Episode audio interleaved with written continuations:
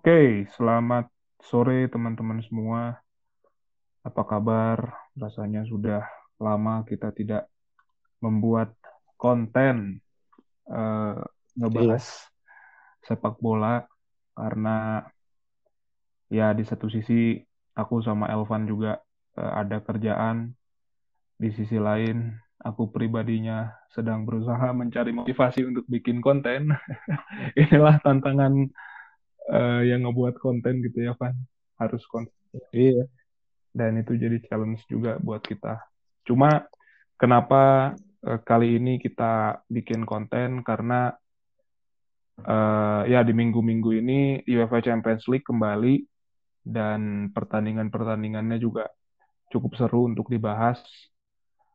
Eh, hari hari apa nih? Hari Rabu sekarang itu iya, ada dua pertandingan, ada Barcelona melawan PSG, PSG sama Liverpool melawan Leipzig. Cuma sekarang mungkin kita fokus akan membahas eh, yang Barcelonanya ya, Van, iya, pertandingan ini. Nah, eh, masih bersama teman saya, Elvan. Kita akan membedah yuk, bagaimana jalannya pertandingan tadi dari sudut pandang kita. Jadi, eh, ya, Barcelona melawan PSG, Van, main di Camp Nou, kalah empat satu gitu ya. Ya, apa iya, ya, saya pribadi sebenarnya sebagai fans Barcelona, eh, di awal juga nggak terlalu mengharapkan Barcelona bisa menang lawan PSG gitu ya. Karena dengan hmm, segala problem yang Barcelona miliki, baik di atas lapangan maupun di luar lapangan gitu, eh, masalah manajemen klubnya, rasanya udah terlalu rumit Barcelona memiliki kualitas permainan yang bagus terus di setiap eh, pertandingan yang dilewati gitu. Iya, memang di La Liga Barcelona menunjukkan konsistensi, beda halnya dengan di UEFA Champions League gitu. Karena tim-timnya yang iya, ketemu lebih pada yang ada di eh, La Liga atau Copa del Rey misalkan gitu.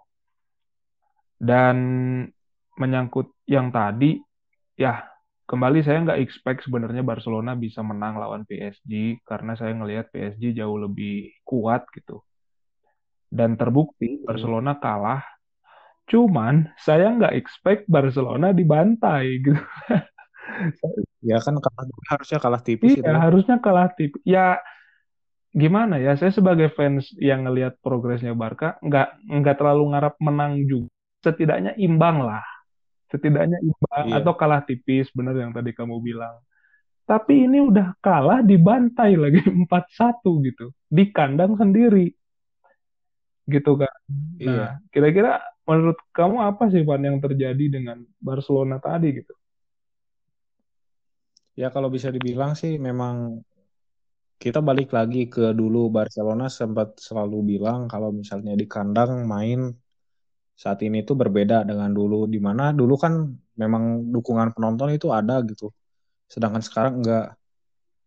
Untuk itu sih mungkin itu jadi pertimbangan untuk mereka Hmm, gitu. Tapi di sisi lain memang yang saya lihat sendiri di sini tuh kayaknya masih apa ya bisa dibilang tuh Barcelona sendiri kayaknya punya kayak ketegangan sendiri di sini hmm, di mana yang dili- dapat dilihat juga dari pertandingan tadi memang kayaknya pemainnya tiap pemainnya itu tegang gitu. iya,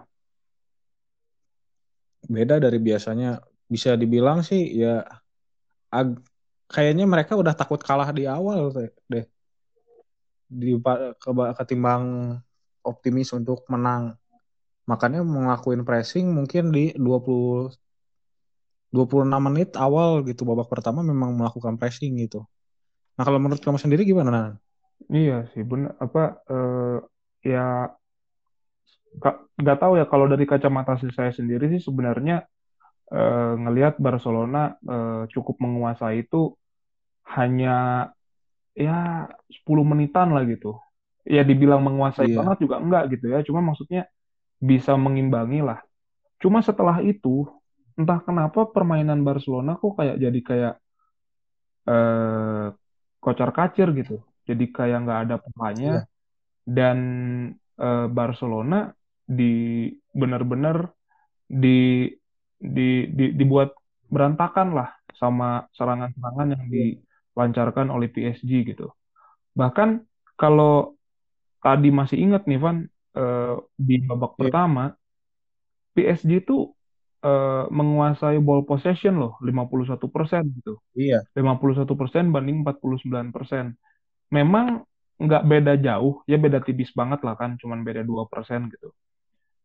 Cuma kalau Iya. kita melihat tipikal Barcelona gitu, yang memang eh, klub sepak bola yang dikenal selalu punya ball possessioning yang tinggi, ini kan rasanya Hmm. tidak ti- bukan sebuah bukan suatu hal yang wajar gitu bagi Hmm. Barcelona dan saya pribadi juga memang ngelihat koordinasi antar pemainnya eh, murni 90 menit itu nggak nggak jelas lah gitu nggak nggak menunjukkan ke Iya. keteraturan gitu gitu Iya benar.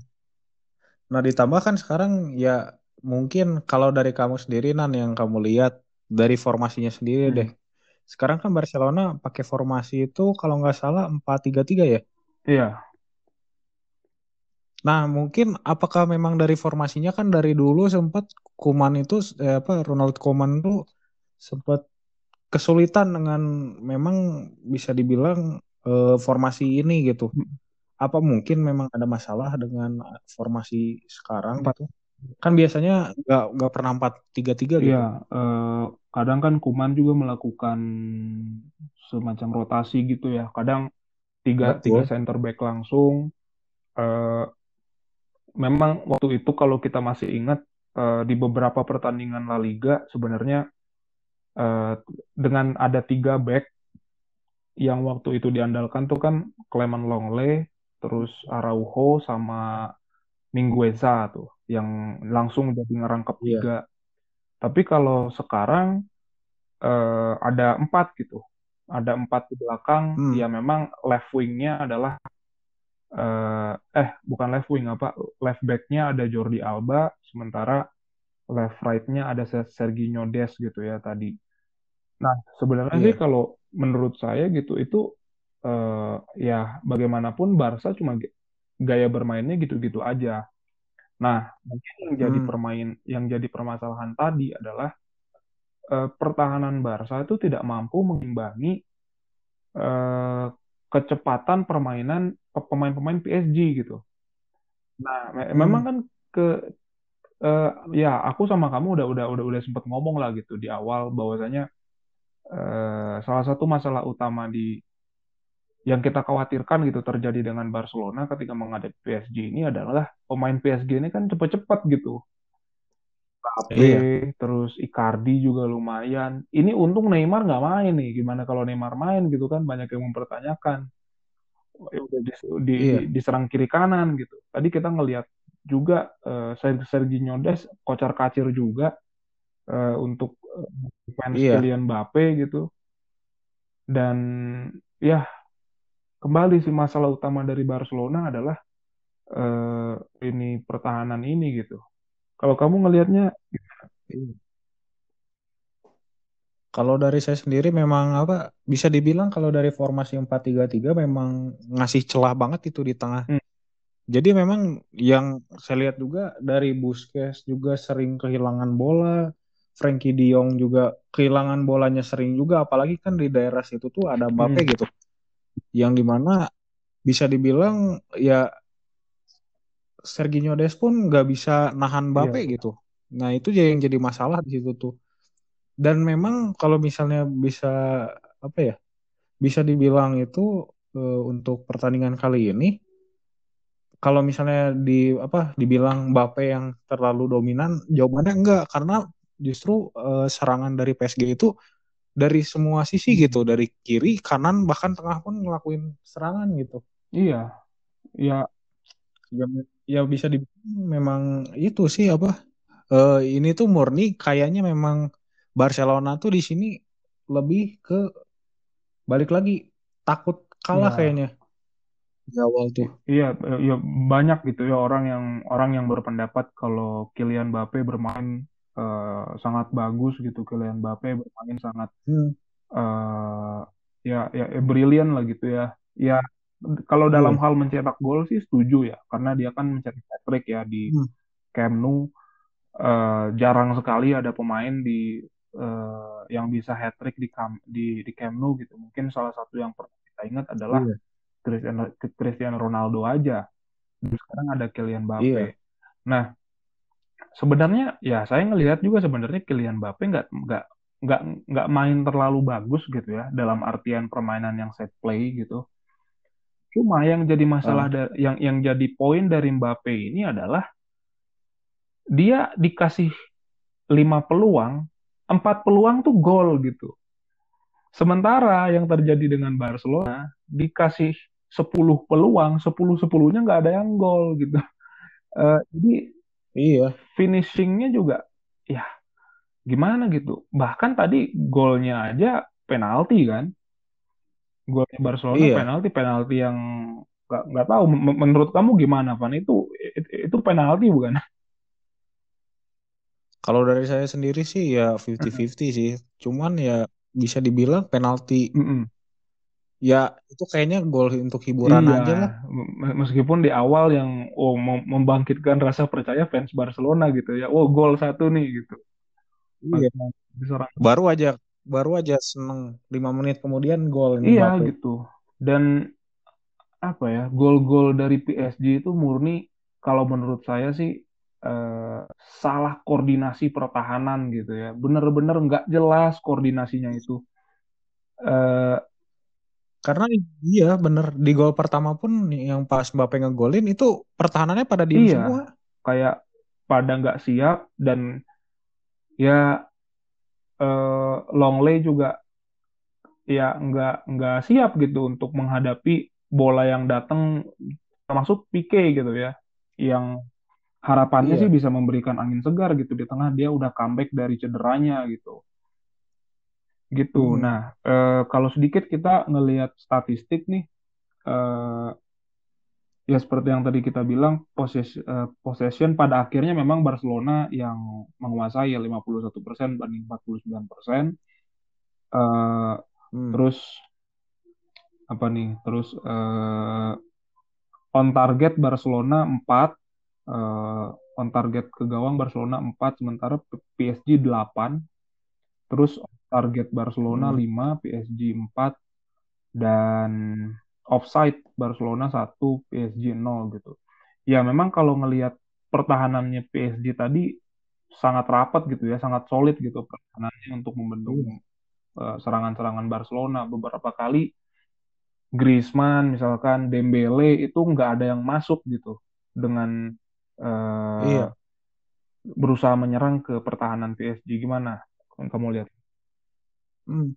Dan bisa dibilang memang kalau dilihat dari pertandingan tadi itu eh, baik Griezmann maupun Dembele di sini juga bingung untuk ngelakuin kreasi serangan karena bisa dilihat eh, gimana ya untuk ngemarking satu orang itu ada dua pemain PSG yang iya. ngejagain gitu.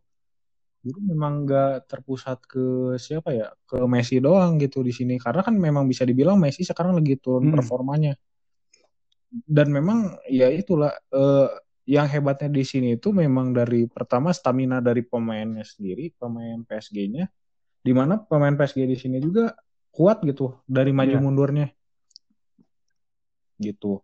Dan memang kalau misalnya dari segi serangan dari Barcelona sendiri memang sangat terbaca gitu ya, bisa dilihat memang beberapa kali ngelakuin syuting juga ke mana hmm. dan nafas lalu apa memang rata-rata yang shoot on target pun itu ngarahnya ya, ke nafas ke langsung gitu. Iya. Hmm. Gitu. Dan memang kalau bisa dibilang ya Barcelona memang kehilangan momentum untuk ngelakuin apa? ngelakuin tusukan atau misalnya uh, ngasih kreasi serangan sendiri. Iya, bu bukan hanya kehilangan momentum mungkin tapi nggak tahu dari saya ngelihat uh, sistemnya tuh sama sekali tidak berjalan gitu. Tidak ada pemain yang apa ya? Hmm. Uh, tidak ada pemain yang yang yang menonjol gitu tadi dari Barcelona baik dari segi uh, penyerangnya ada Dembele, Messi sama Griezmann yang ya ses, uh, kayak kayak Griezmann sesekali hmm. memberikan uh, peluang cuma tidak bisa dikonversi jadi gol. Terus kalau kita lihat lini sama lini lini tengah uh, Frankie De Jong sama Pedri yang biasanya memberikan kreativitas untuk uh, lini tengah Barcelona, cuma tadi kayak kayak nggak jalan gitu. Nah, uh, lini belakang hmm. Sergio Des, Pique, Leng, Longley sama Jordi Alba yang ya tadi kita udah bilang nggak nggak jelas mainnya. Iya. Untung saja ada Ter Stegen yang meskipun kebobolan 4 tapi beberapa kali melakukan save gitu. Kalau kalau enggak tuh bisa iya. 6 bisa 8 tuh tadi tuh. Iya. Iya bisa-bisa ngalahin yang waktu kemarin rekor rekornya kan 82 baru satu leg gitu bakal ada leg kedua iya gitu kan kembali apa aduh saya sebagai uh, fansnya Barca tuh menganggap bahwa UCL tuh selalu jadi panggung selalu jadi panggung ko, panggung komedi untuk Barcelona ya. Nggak tahu kenapa gitu. Iya untuk Sa saya lebih optimis ngelihat di Barca di La Liga sih. Meskipun kalah tuh kalahnya tuh bukan iya. kayak joke gini gitu loh. Kalah itu kalah-kalah besar iya. kalah-kalah di comeback. Ya bener-bener aduh. Iya. Uh, tragis banget kalahan tadi nah kalau sedikit kita ngelihat uh, preskon yang dilakukan Ronald Koeman gitu ya di di di awal yeah. sebelumnya se se uh, sebenarnya sebelum Barcelona bermain melawan PSG, Kuman bilang bahwa uh, dalam bahasa Indonesia-nya sa saya nggak melihat ada tim yang jauh lebih baik daripada Barcelona gitu. Ya mungkin itu ingin menunjukkan kepercayaan hmm. dirinya. Tapi banding terbalik dengan yeah. ketika uh, pertandingan berakhir yang bilang bahwa uh, sama sekali tidak berjalan sesuai ekspektasinya Kuman gitu. Kuman bilang bahwa eh, hmm. eh, di babak pertama memang Barcelona tetap kepres tapi agaknya bisa nahan lah. Sementara di babak kedua iya. eh, yang saya lihat sih memang Barcelona ingin apa? ingin eh, ingin oportunis gitu ya, ingin mencoba untuk eh, menyerang hmm. sehingga uh, dengan coba untuk attacking banyak gitu kadang di uh, riskan juga dan ya terjadi gitu kebobolan tiga gol. Di sini Kuman bilang in in the second half mm-hmm. they have been superior they have been very effective. Ya efektivitasnya sangat tinggi gitu ya. Bisa dibilang satu satu gol. Betul iya PSG gitu separah ini kawan Barcelona melihat dia pertandingan tadi gitu? Kalau saya lihat sih memang bisa dibilang kan Barcelona sekarang hmm. banyak pemain mudanya ya. Dan memang beberapa tuh ada yang baru masuk dan baru itu apa eh, baru iya. ditransfer gitu ke Barcelona kayak Sergio Ramos. Dan memang Pedri pun di sini mungkin ya bisa dibilang eh, mental mereka tuh nggak gak gimana ya beda gitu ya. Kalau misalnya apa dari akademi sendiri kan lawannya juga masih satu itu gitu. Misalnya dari apa Barcelona paling ngelawan juga ya yang dari iya. Liga Spanyol juga kan. Belum pernah ketemu sama yang memang dari eh, hmm. tim-tim uh, lain gitu.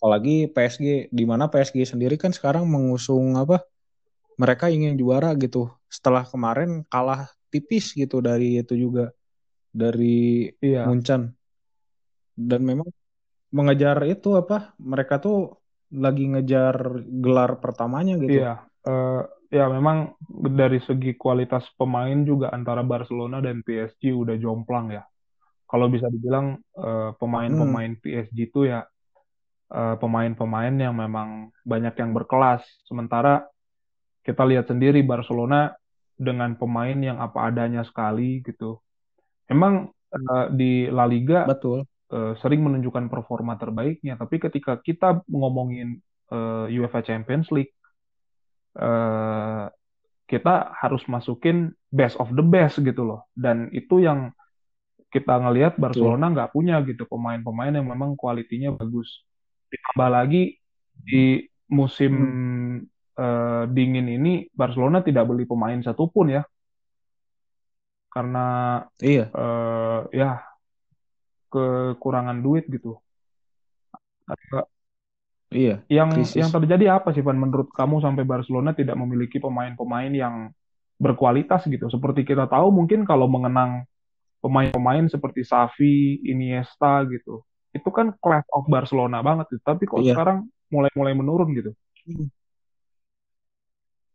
Memang kalau bisa dibilang tuh untuk nge apa ngeorbitin pemain memang yang bagus itu memang dulu beda sama sekarang. Di mana sekarang itu kan memang tiap kalau dulu kan memang bisa dibilang hampir tiap itu apa uh, tiap liga sendiri kayak mirip-mirip gitu. Ada kemiripannya, nggak tahu terlalu jauh beda pautannya. Cuman beda dengan zaman sekarang di mana setiap liga tuh punya apa ciri khas yeah. bergaya bermainnya gitu. Nah ini itu memang bisa dibilang adaptasi sekarang lebih sulit gitu. Apalagi kan sekarang memang apa e, bisa dibilang juga e, mental pemain pun dinaik turunin beda dengan zaman dulu. Apalagi kan sekarang sering apa banyak latihan juga uh, lebih ke mandiri, jarang juga untuk apa pertandingan-pertandingan misalnya uh, kayak hmm. untuk tahun ini aja ya, untuk mengawali musim ini juga kan uh, pertandingan-pertandingan persahabatan kayak gitu kan sekarang ya, juga kan. lebih sedikit gitu, bahkan ada yang hmm. gak ada gak ada juga gitu. Memang bisa dibilang kalau dari Barcelona sendiri banyak pemain yang memang apa untuk jam terbangnya sendiri memang masih kurang gitu. Iya, uh, kalau saya kalau saya pribadi nyambung ke yang kamu gitu ya. Menurut saya bukan hanya sekedar hmm. Barcelona punya pemain yang uh, jam terbangnya kurang, tapi terlalu banyak pemain di Barcelona tuh yang kelasnya bukan kelas pemain Barcelona gitu yang kita kenal. Ya sebenarnya. Iya. Yang yang masih perlu waktu lah kalau bisa dibilang tuh ini tuh masih bentuk iya, karbitannya. Beberapa mungkin bisa dibilang masih bentuk karbitan ya kayak pemain-pemain seperti Pedri misalkan, pemain-pemain seperti Ansu Fati, mereka punya hmm.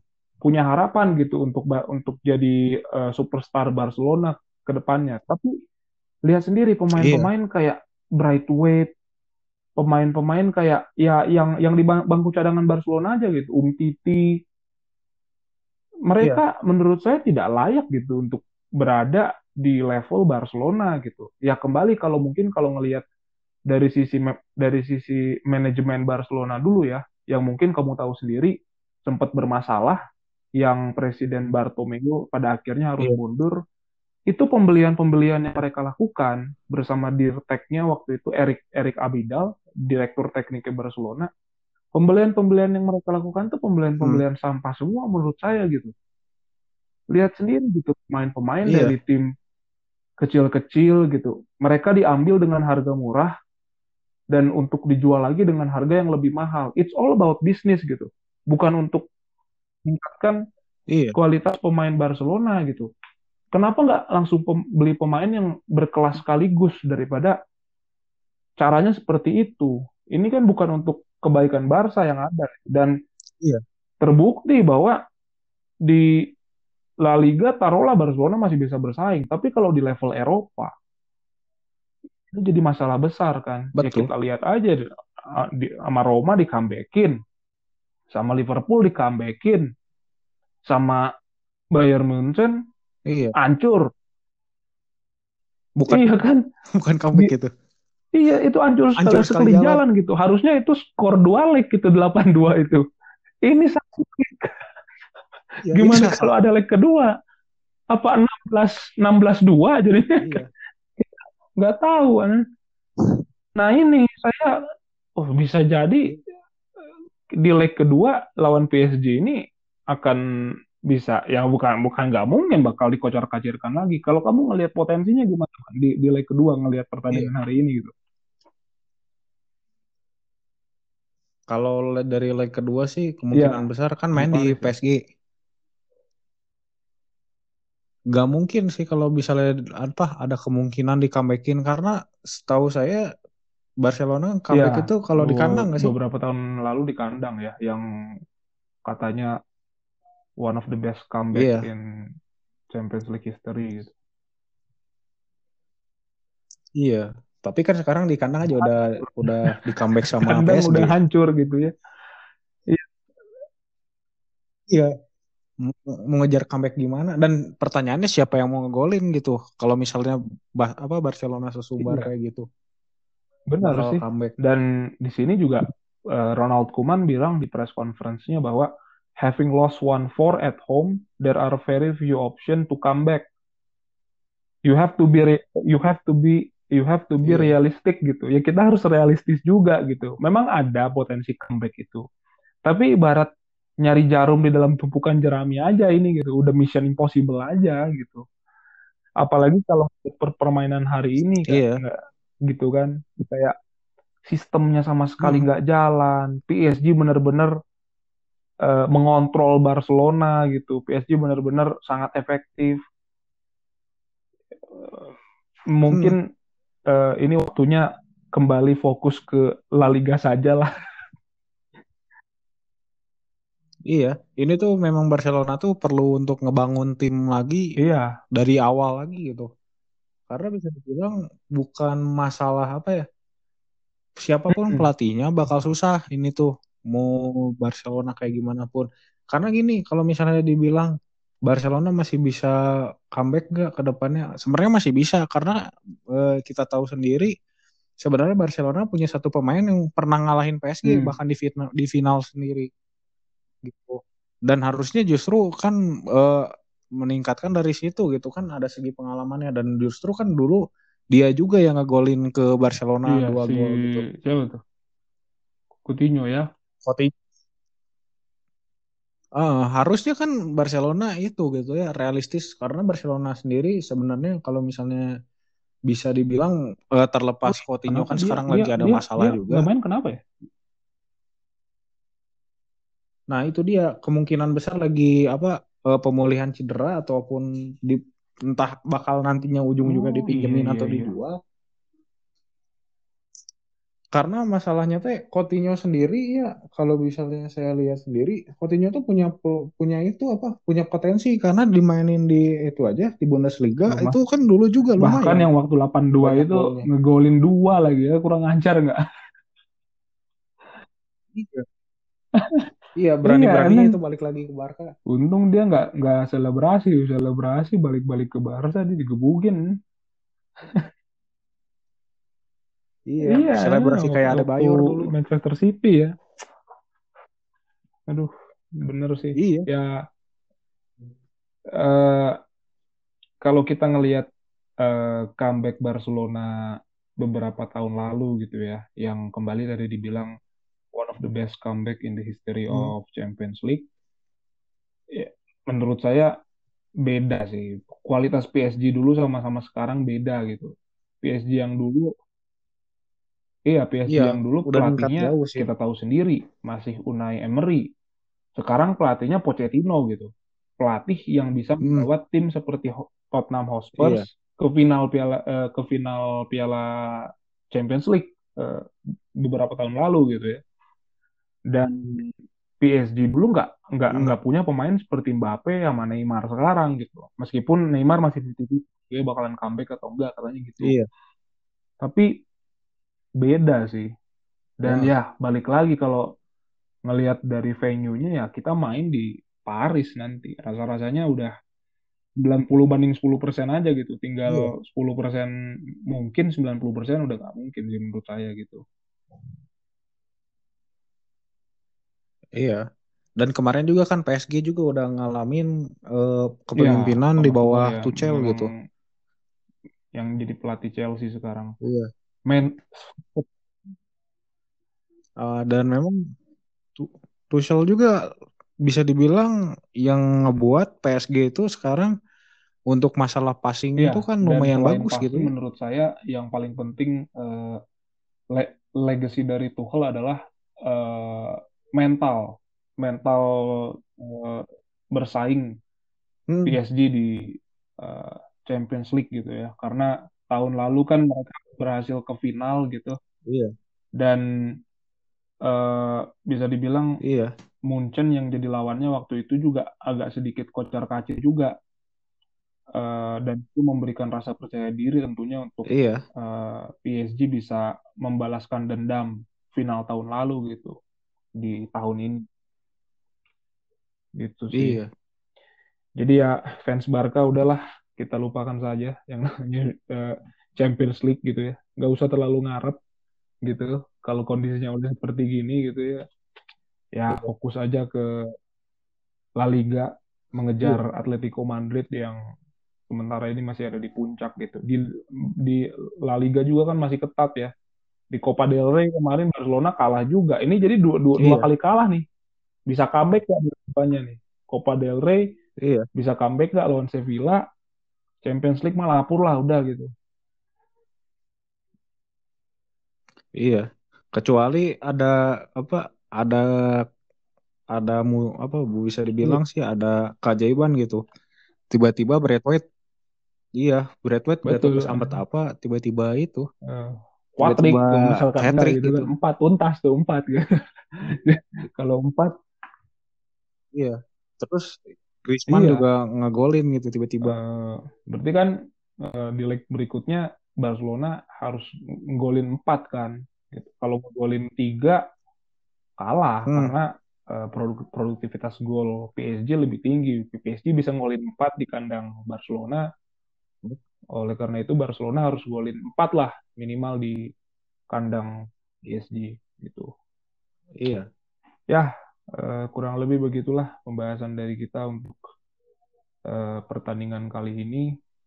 Uh, oh ya, dari dari ruang sebelah Liverpool menang ya lawan Leipzig menang iya. 2-0 ya tren yang positif bisa dibilang untuk meningkatkan setidaknya mental eh, pemain-pemain Liverpool gitu ya karena di UPL mereka lagi hancur juga iya.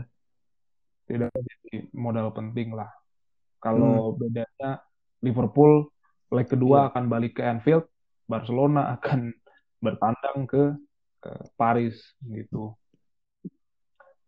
Gitu Ban, ada Paris. tambahan lagi dari kamu? Ya kalau dari saya sendiri sih ya itulah. Memang kalau Barcelona kalau memang hmm. pengen akhirnya comeback, balik lagi uh, kedalaman squad sendiri kurang gitu. Memang harus di itu dari segi komunikasi antar pemainnya.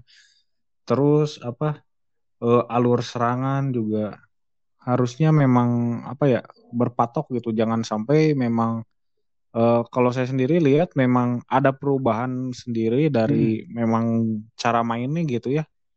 Beda dengan sebelum di kebobolan sama Mbappe itu yang gol pertama di babak pertama, gol pertamanya dari PSG itu ada perubahan sedikit gitu dari uh, bukan strategi, kayaknya memang hmm. pemainnya sendiri improvisasi gitu. Nah, mungkin bakal lebih baik dikurangi gitu yang kayak gitu karena di sini sendiri ya itulah jadinya ujung-ujungnya kayak tabrakan gitu antara apa ya antara pemain tengah sama pemain belakang makanya mungkin bakal kesulitan juga untuk adaptasi lagi makanya mungkin untuk ke depannya Barcelona sendiri memang perlu untuk uh, kembali ya sebagai tim harus membangun tim itu sendiri gak bisa main tuh karena label mentereng hmm. ada pemain bagusnya banyak sesumbar akhirnya ngerasa iya. bakal menang hmm. gitu. Harus meningkatkan kedalaman hmm.